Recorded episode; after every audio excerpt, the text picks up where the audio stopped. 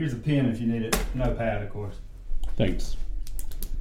I think Rick Barnes left because he had gotten into it with Dean Smith, North Carolina coach, legendary coach. I think the ACC came down on him and probably the Clemson AD and all for that sort of thing. And well, we had been to the NCAA tournament, I think 3 years in a row when he left. I saw Rick Barnes eating by himself at a Taco Bell in Austin, Texas one time. Like right there on Palmer. As far as Clemson is concerned, another stellar year under Brad Brownell. Brad Brownell. He needs to go. Most people think he needs to go. You were saying something about percentages and this year being the best. This is one of the best teams he's had. I know we had a good year with Gabe DeVoe where we made it to the Sweet 16, but I think Brownell has had maybe 12 or 13 seasons at Clemson now. We've been to the tournament maybe 2 or 3 times in that time. Yeah, well, this may have been his highest win percentage on the year, but we laid the biggest embarrassing rotten egg in the NIT to Morehead State after blowing a 15-point lead, apparently, which I didn't watch. But I know what happened from watching during the year. They put Beetle in and just sorry to cuss, but they just did that and pissed away the lead. Beetle was such a liability. He was a turnover machine. He's wild. He's like a ball bouncing around in a pinball machine. He did. He would throw with cartoon shoes on, bounce it off his foot or off his knee or something. Yes. I mean, his equilibrium was a little bit off. He was a freshman, and I don't mind him being on the team, but getting meaningful minutes, I don't think he's ready for it. I know he wasn't ready for it. As you know, no, he blew the lead a bunch of times this year. So first game I remember seeing was Virginia Tech, and we about lost that game up there. We were trying everything to lose it. It's kind of like DJ football. We saw enough of Beetle to know that he was a liability, yet... Kept going back to the liability pool.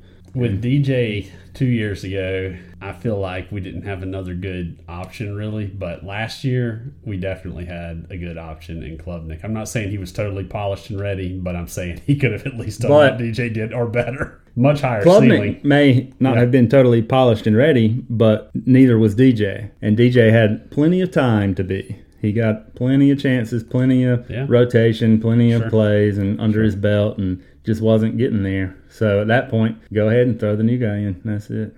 I've never seen a more night and day situation like in the ACC championship. I mean, it was just totally awful great. Like, yeah. You know. Mm-hmm. Still got busted up by Tennessee in the bowl game. Yeah, there's a lot to say about that game if I wanted to. But sure. It wasn't all on quarterback play, though. No. That's all I can say. I mean, we did miss like 4 kicks, which is bad. Uncharacteristic.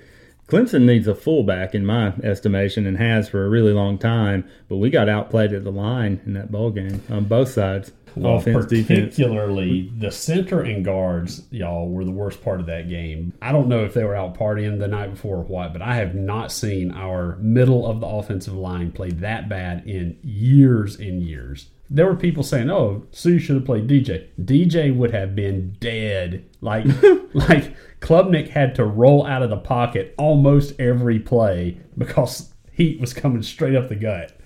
Would have been like the national championship game when Texas was going to whip Alabama. Colt McCoy got hurt, and they put in that highly touted backup, and he just got scared and tossed the ball to Alabama every chance he got. That would have been DJ versus Tennessee. That was pretty bad, but I tell you, last year's championship game was so bad. The TCU defense playing a 3-man front. Never changed it up. Against Georgia's offensive line, which is a very good offensive line. And they didn't change it up at all. And I mean, those linemen had a heyday. It was like a joke. Yeah, and they never tried anything different. They didn't even bring like linebackers up on the line. They just left 3 guys right there. It was usually might as well have had no guys. Yeah, once you saw it wasn't working, I mean, definitely make some sort of change. Well, at halftime, Georgia, I think, had possessed the ball 6 times and had 5 touchdowns and a field goal. They had literally scored every single time they had the ball. TCU had it, I believe it. What else do you need to see? Try something different. I mean, good grief. It literally, the only way it could have been any worse is if that one field goal had been a touchdown. Other than that, that's it. They scored every time. TCU did at some point in the second quarter have it like 4th and 6 around the 50-yard line, and I thought, You're already down by, it was 8, maybe 10 at the time. It was either 14-7 or 21-7, but either way, they should have gone. It was their last chance to make it a dogfight, and I thought they needed to go for it. I was armchair play calling from the house saying, go for it, go for it. They punted it, and that was it. After that, it was nails in the coffin. Now, you lived in Texas. Did you ever see a horned frog? I don't know. Did you ever see a longhorn? Yes, definitely. And blue bonnets. And Matthew McConaughey? No. How about... Not that I'm aware. Saw a lot of Lincolns. Lincolns, yeah. How about Austin City Limits? So I don't know how to get tickets to that, but I did briefly work with a girl who, her mother kind of is some sort of producer for the show, and she could have definitely gotten me tickets, and I didn't. But she was only briefly there. Also, those tickets probably would have come with strings. She was definitely trying to sleep with me the whole time she was working with us. And I wasn't willing to take those strings to go see Austin City Limits. Plus, who knows who you would have got. That's true. I've seen some pretty horrible acts on there sometimes on ETV. But sometimes they're great. I love the live music aspect, and they, you know, it's usually a pretty good show. There should be more live music on television. You know, not singing shows. I just mean like Austin City Limits. Hey, here's an artist playing songs. Florence Welch was on there, really good. Ghostland Observatory was good. I don't know, some of the rock groups, even John Legend, really good show. And then they have these, try to get a little too funkadelic and really no-name acts, which don't get me wrong. I think a no-name act, to me it's a no-name, needs some audience, but it doesn't need to be Austin City Limits. And obviously if they're on there, they have a little bit of a name, but it's not a good name because they put some junk on there now.